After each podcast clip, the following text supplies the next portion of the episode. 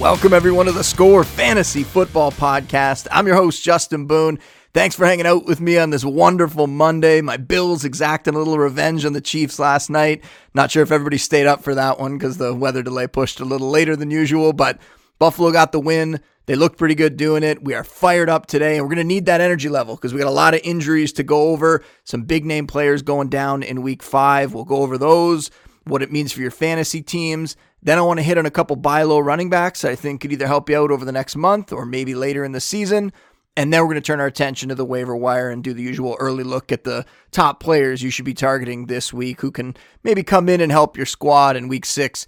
And beyond. We got bye weeks starting up, so things are getting a little more chaotic in the fantasy world when you got 4, maybe even 6 teams on bye. Week 7, there are 6 teams on bye. It's going to be an absolute nightmare, so you could start planning ahead this week, even though, I mean, that could be tough to do, and you got all these big-name players getting hurt every week, and it doesn't get much bigger than Saquon Barkley. Just awful injury luck of late. Barkley misses all last season with the torn ACL, gets eased into the year and then really started to come on the last couple games. 94 yards from scrimmage and a touchdown in Week 3, 126 yards and 2 scores in Week 4, and then absolute sadness, suffers an ankle injury in Week 5. And now the reports from Ian Rappaport called it a low ankle sprain, which that would be great news since we know the high ankle sprain can be season killer, especially for running backs, can just totally sap their effectiveness.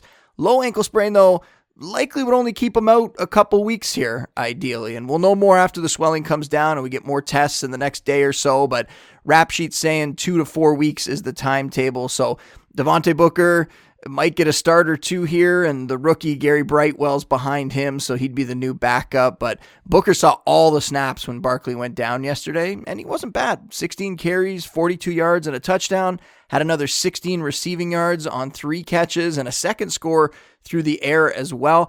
I don't love his matchup this week if he does get the start, but you could see something like we saw from Alex Collins because he's actually going to go up against the Rams like Collins did last week. So it might be, a lot of touches, not a ton of efficiency, maybe get lucky and he finds the end zone, sort of that RB3 flex with RB2 upside there.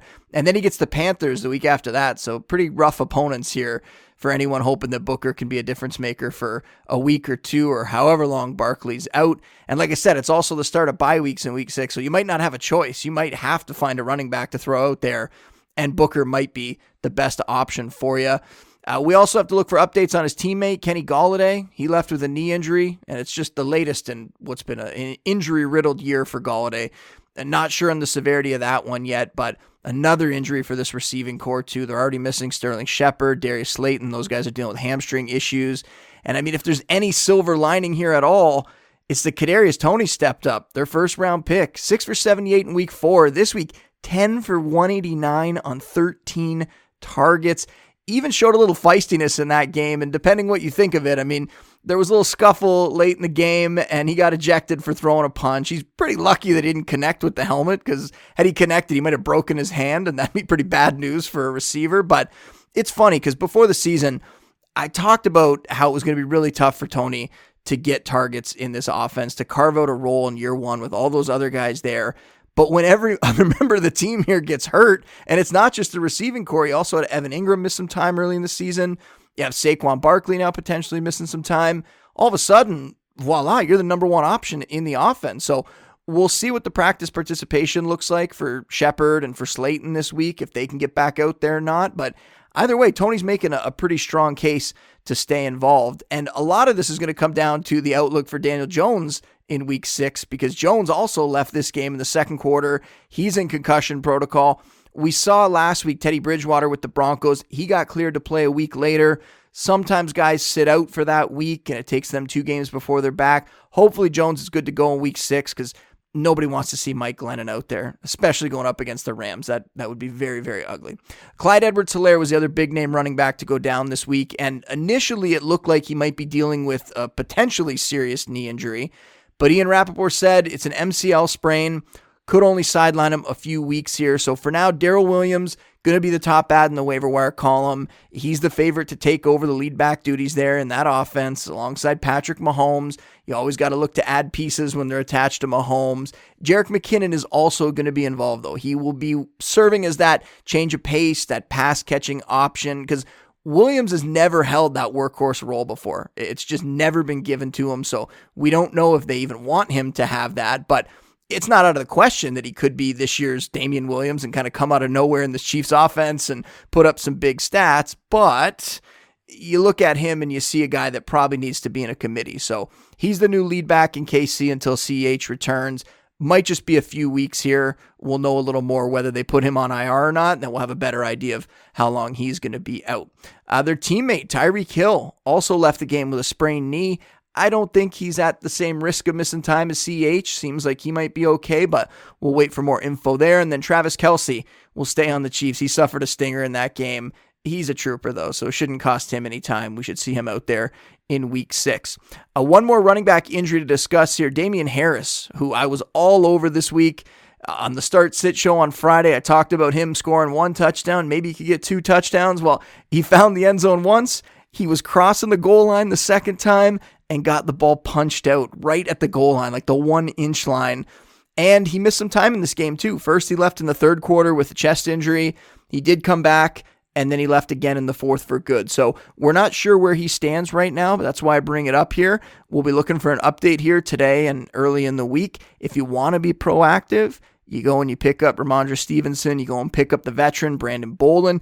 Stevenson would step right into Harris's role. If Harris was out, Stevenson steps in as that early down grinder. But the Patriots play the Cowboys next week and the Chargers in week 8. So Bolden is going to have some value as that pass-catching option there. I would keep him in mind as well. Joe Burrow finished the game this week, and really, the Bengals could have won that game multiple times. The kicking was just atrocious. I mean, the kicking in general was bad on Sunday. Red Zone was just like a highlight reel of missed kicks across the league, but Burrow was reportedly taken to hospital after the game to get checked out for a throat contusion. The update from Zach Taylor, he's out of hospital. It's believed to be minor. They're not concerned about it. So I would expect Burrow to be out there in week 6 unless we hear something negative over the next 24 hours. But right now, it looks like he's going to be okay. Justin Fields hyperextended his knee. He managed to return to the game, played it out. It's just one to keep an eye on here in case further tests show something more. You know, sometimes the adrenaline pumping, you're able to play through it. And then a day or so later, the reality kicks in, the swelling comes down, and all of a sudden the injury is a little worse than you thought. Doesn't seem to be too concerning at the moment, though. Juju Smith-Schuster, he suffered a shoulder injury, and Jerry Dulac of the Pittsburgh Post-Gazette reported that the team was fearful he was going to miss the rest of the season with it. Turned out to be the case. Juju's going to undergo surgery. He's going to be out for the rest of the year, and we wish him nothing but the best. I mean, he's a fun player to root for, but fantasy-wise, he hasn't really been making much of an impact this year, and he probably regrets signing in Pittsburgh because he's going to be a free agent again next year. It was just a 1-year deal, and now you look at what he did this season. I don't know if the market's going to be any better for him next year when he gets out there, but with him out, we're looking at it fantasy-wise. It's kind of good news for Deontay Johnson and Chase Claypool, right? We get a more concentrated target share with those two. And really, they're the two wideouts that before the season we were kind of focused on drafting. So hopefully Big Ben can continue to keep those guys relevant. And now that it's down to 2 and not 3, I mean, you can include Najee Harris in there as kind of the third guy as the running back. But really, we got those 2 receivers that we can focus on. And if you're in a super deep league, Ray-Ray McCloud's likely to take over the slot, but not somebody that I think you need to worry about in regular leagues. Quintez Cephas on the Lions, he suffered a broken collarbone. Expect him to miss a lot of time, maybe the rest of the season. Curtis Samuel also in danger of missing a big stretch here, and we know he's also missed a ton of time before the season, at the beginning of the season. That groin injury that he suffered in OTAs just hasn't really healed, and he's tried to come back multiple times. He's had these setbacks, another one this week. Now, you got to wonder whether Washington is just going to shut him down for a while and try to finally get him right. And that's kind of what Ron Rivera hinted at on Monday, called Samuel week to week and said they don't want to expose him and potentially make that injury worse. I think they kind of already exposed him. They probably should have shut him down for longer, maybe put him on the PUP to start the season. And now it could be a lost year for Samuel. And I don't really think there's anybody else in Washington's offense to pivot to. Obviously, the top guys, Antonio Gibson and Terry McLaurin, you still really like them. But outside of that, when you're looking at the receiving core and who could step up, guys like Adam Humphries and DeAndre Carter, really risky options. And I would like to see the rookie De'Ami Brown get more run, but he's got a knee injury that sidelined him this week. So we'll see if he can get back out there and maybe emerge as an option in that receiving core as the season goes along here. And the backup tight end, Ricky Seals-Jones, he's filling in for Logan Thomas. He's at least a little interesting, right? And there's a lot of injuries at tight end right now. So just finding somebody who could see 5, 6, maybe more targets in a game could be beneficial. And Ricky Seals-Jones saw 8 this week, I believe. So kind of just stepped right into that Logan Thomas role. Who else do we got here? Tom Brady suffered a thumb injury. Now, he's reportedly going to be fine. Something to monitor. They're playing on Thursday night. Doesn't seem to be a lot of concern over that. So he should be out there. Cardinals tight end Max Williams likely out for the rest of the year with a major knee injury. And I wonder if Arizona could be a trade partner for a team like, you know, the Eagles and Zach Ertz or the Giants and Evan Ingram. I'm not really sure who else would be available tight end-wise, but Arizona looks like a contender, and Williams was playing a surprisingly big role this year in the offense, so maybe something that they could do out there. Keep an eye on that. The Saints are on bye this week, but Taysom Hill is in concussion protocol, so he should be back week 7, but hopefully he's going to be fine from that one. It was kind of scary. He got carted off there. Hopefully the same with Deontay Harris, his teammate, too. He caught another long touchdown this week. One of those prayer flex options in deeper leagues, guy you can put in your lineup and hope that he makes that one big catch that kind of fills out the stat sheet for the week. Not really somebody that you're going to trust most times, but during buys could sneak into your lineup as a desperation flex play if he's healthy. Also, Brian Flores, Dolphins head coach, said that Tua Tagovailoa might be back to practice this week, so that's a great sign. You know, we're going to have him recovered soon. We'll get him back sooner than later, hopefully. Dolphins have some pretty nice matchups, too. I talked about that last week on the Wednesday preview show. That's an offense or a passing attack, at least, that I'd be willing to invest in based on some of those matchups coming up. And then just a reminder, we talked about Russell Wilson on Friday's show, but the update there has been confirmed. Russ is going to be out for at least 4 weeks, possibly up to 8 weeks. He underwent surgery on that fractured finger and the ruptured tendon in that finger. And the way it's been described, it's that he needs 4 weeks to heal. And then it's just a matter of how long it's going to take for him to rehab after that and get back up to speed. So I would guess we're looking at 5 or 6 weeks before we see Russ. And then depending how the Seahawks are doing, there might not be any rush to get him back. They're currently 2-3.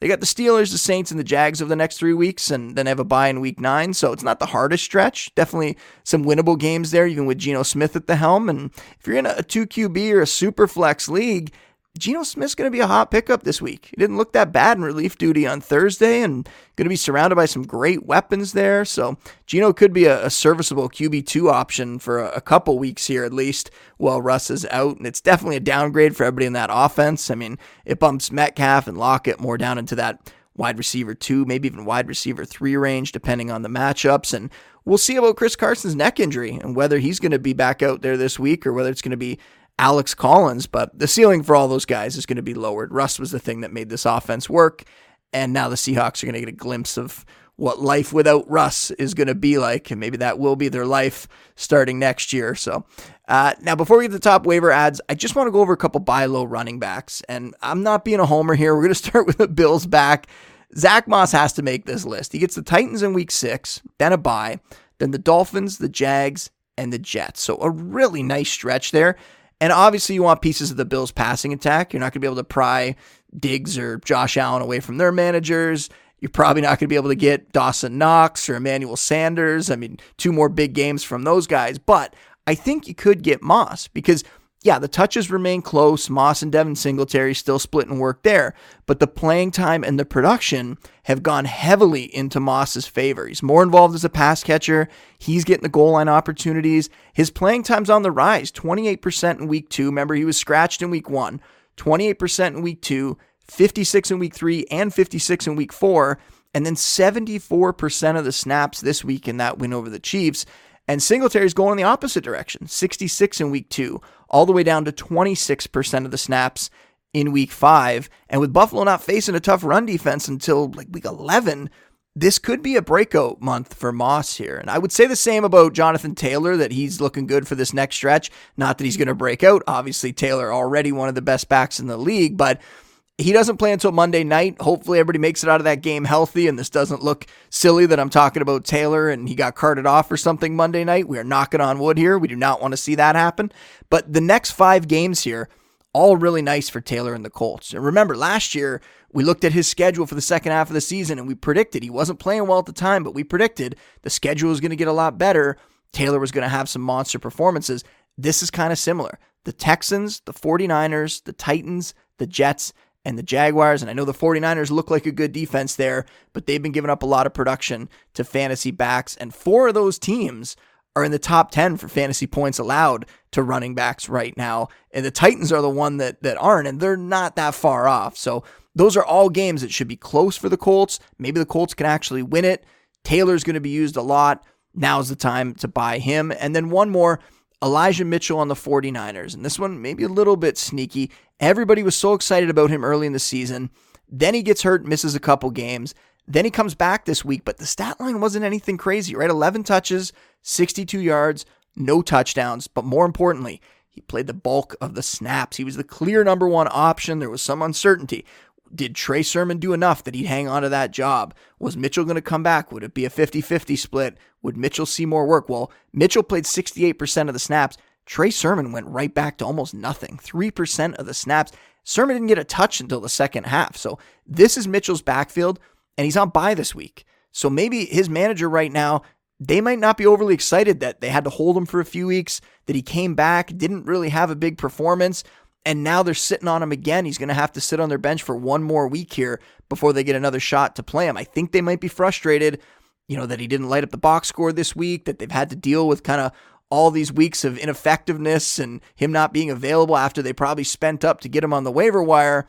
And if you look ahead to his immediate schedule here, Chicago, the Cardinals, the Rams, that's kind of scary too. You don't love that, but that's not why I'm suggesting you pick him up. Mitchell has the Raheem Mostert role down in this offense right now. At worst, he is going to be the speed option. Even if somebody comes back like Jeff Wilson, maybe when he returns, we don't know when that's going to happen. They've said November, but when he comes back, maybe he turns this into more of a split. But we're looking at this schedule for later in the season. From week 13 on, the 49ers get the Seahawks, the Bengals, the Falcons, the Titans, and the Texans. And Mitchell has impressed. And the time that he's played so far looked really explosive this week too. I would make a move for him because I think later in the season, if he can stay healthy, I think he's a guy that could help swing some fantasy titles. And I know before the season, I was saying Trey Sermon might be that guy, but we have to adapt as the season goes along. And we're seeing this right now. The 49ers coaching staff, they like Mitchell more. They like what he's bringing to the table. They like that big playability, that speed. Mitchell's somebody that you should try to go and trade for if you can. All right. Let's go over the top waiver ads for week 6. As always, you can see that full waiver wire column. It's available on The Score on Monday nights. I talk about 50, 60 plus players in that article, but let's hit on the top names here. We'll start with quarterback, and it's right back to the 49ers. Trey Lance, 47% rostered. Like I mentioned, they are on bye this week. He's coming off that first start with a bit of a mixed report card, I would say. The rushing stats were great, 89 yards on the ground. The passing is a work in progress. Only completed 52% of his passes. Really missed pretty badly on some of them. Ended up with 192 yards, no touchdowns, and a pick. And it was a tough matchup with the Cardinals. We have to remember their pass rush is pretty strong, and Lance was kind of under fire all game long. But when you factor in how he looked in this game, when you factor in how Kyle Shanahan's talked about the situation, my guess is they're going to go back to Garoppolo after that bye in week 7. That's assuming Jimmy G's healthy.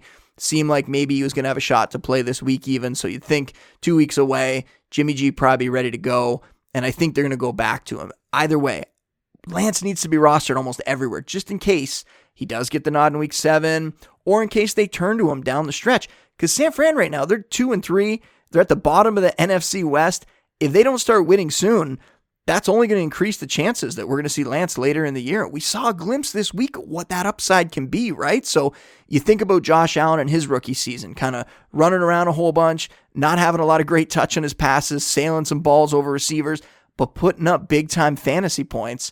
And then you look at how far he's come. Lance has that kind of ceiling. If he gets in there later in the year, he could put up pretty good numbers like we saw this week, even in a game where overall didn't look great. he still put up solid fantasy numbers without scoring a touchdown. So hopefully he's going to get a chance to showcase that ability, kind of like Josh Allen did late in his rookie season. Some other quarterbacks you can consider here. Jameis Winston, 34% rostered. He's on bye this week. It's not a bad schedule when he comes back, though. Seahawks, Bucks, Falcons, Titans.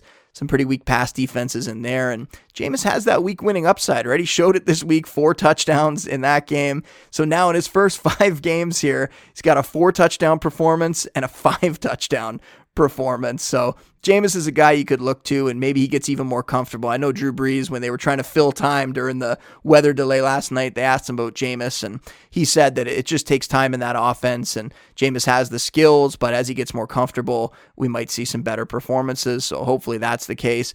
For streamers this week, it isn't a great week for quarterbacks. I mean, Teddy Bridgewater, 18% rostered. He's playing the Raiders. Taylor Heineke, 16% rostered against the Chiefs. And Carson Wentz still has yet to go tonight, but 13% rostered, has a nicer matchup next week against Houston. I mean, all three of those guys come with some amount of risk. And if you're in a 2QB or a super flex league, we could go even deeper and talk about Geno Smith, who we mentioned earlier, because he's likely going to be a starter here for 5 weeks or so, maybe even longer. And he wasn't bad in that short stint on Thursday. Has some great weapons, completed almost 60% of his passes, and rushed for 23 yards while he was out there. So it could be a short-term fill-in for you. You just got to keep those expectations in check. At running back, guys like Kenneth Gainwell, Michael Carter, they should be rostered in most leagues already. They're up around that 50% cutoff mark. The big one this week, Darrell Williams, 16%, and then to a much lesser extent, Jerick McKinnon, just 1% rostered. They play Washington this week. That Washington defense has been nowhere near as good as we thought it was going to be before the season.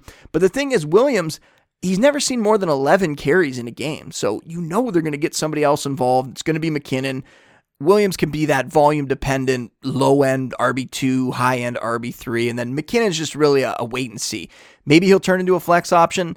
I have my doubts about that. And even if he does, he rarely sustains his production for long stretches. But Williams, certainly worth an ad this week. I would look at 20 to 25% of your fab budget if you're an RB needy team, if you need somebody right now. If not, then I'm holding and I'm waiting for a better option, somebody that might be able to help you a little later in the season when it counts a little more. Devontae Booker, 6% rostered, playing the Rams like we talked about. It just makes him a little bit scarier because of those matchups. The Rams, the Panthers, pretty tough defenses. Sounds like Barkley's not going to miss too much time. Might just be a week or two. So keep that in mind. He's just another short-term fill-in. I'm not breaking the bank on him.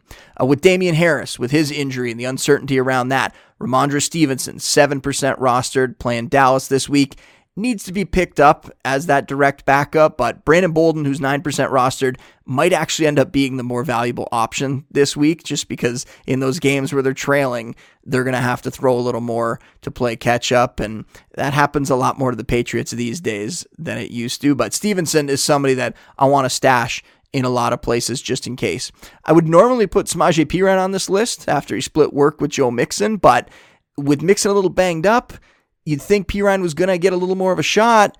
Perine got put in the COVID list today, so we don't know if he's going to be available for week 6, which means rookie Chris Evans becomes a little intriguing, at least as a deeper ad, a guy that you don't think they're going to give Mixon that full workload just yet. I mean, we'll take a look at practice participation and stuff, but my guess is they're going to go another week where they don't want to just pile on Mixon, so Evans could be involved there. And then don't forget about Alex Collins, 37% rostered. Another tough matchup this week, but if Chris Carson continues to deal with that neck issue, Collins could see some more starts as the season goes along here. And then with Geno Smith in there, maybe the Seahawks need to rely on that rushing attack a little bit more. So just something to keep in mind. Lots of other running backs listed in the column, but you can see them there. Go check it out. Give it a read. We're going to keep moving on to receivers. A few guys that are near that 50% cutoff line, Mecole Hardman, Darnell Mooney, Hunter Renfrow, and Devontae Parker. They should all be rostered in the majority of leagues. Parker was hurt last week, yes, but they said he was going to be a big part of the game plan had he played, and that's probably why Myles Gaskin ended up being a big-time pass catcher for them in that one. Kind of surprising, considering how he had been used this year, that he comes out and has that monster game. And I know I listed him as a quit in Start, Sit, Stash, Quit last week. I said you should be trying to trade him away, maybe even drop him, but though that might look foolish at this point based on the fantasy points he scored this week, he didn't get it done on the ground. He had this shocking 10-catch game. That is very much an outlier for him to score 2 touchdowns through the air, to get 10 grabs in a single game. That is not going to happen again. Use it to your advantage. Go make that trade now. Get off of Gaskin before he returns back to a pumpkin. It is going to happen. They're going to have those other guys involved. They're going to be worse matchups down the road. It's not going to continue like this for Gaskin. He's not going to get lucky and have that receiving production every single week. But this is a receiver section. What am I doing talking about a running back here? Other receivers that we could look at, Tim Patrick, 31% rostered, playing the Raiders this week. We're doing this again, folks. So on top of last year's numbers, which I've gone over too many times to bring up again, this season, Patrick has 12 or more fantasy points, PPR-wise, in 4 of 5 games. And he has 89 yards or a touchdown in 4 of 5 games. And in fact, the only game where he didn't put up at least decent stats was the game where Teddy Bridgewater got concussed and Drew Lock came in. And even still in that game, Patrick had 3 for 39. So you figure maybe he would have had a bigger day had Bridgewater stayed out there. So he is a wide receiver 3, wide receiver 4. He belongs in your lineup most weeks, at least until Jerry Jeudy comes back, which is still a couple weeks away at the earliest. I do not understand why he is still out there in almost 70% of leagues. Kadarius Toney, 17% rostered, playing the Rams. The talent is evident, and it was great to see. The opportunity is a little less secure, right? Because if Sterling Shepard's healthy, my guess is they would go back to him in the slot. We don't know that for sure, but I think that would be the case. So Toney should be the future there. With all the injuries, he needs to be rostered until we know how that depth chart's going to shake out and who's going to be available and who's going to be sidelined. But a one-game stat line of 10 for 189, that's no joke. That is no joke. You have to take notice and you have to get him on a roster. Rondale Moore, 40% rostered at Cleveland. He saw his highest snap share of the season this week, almost 50%.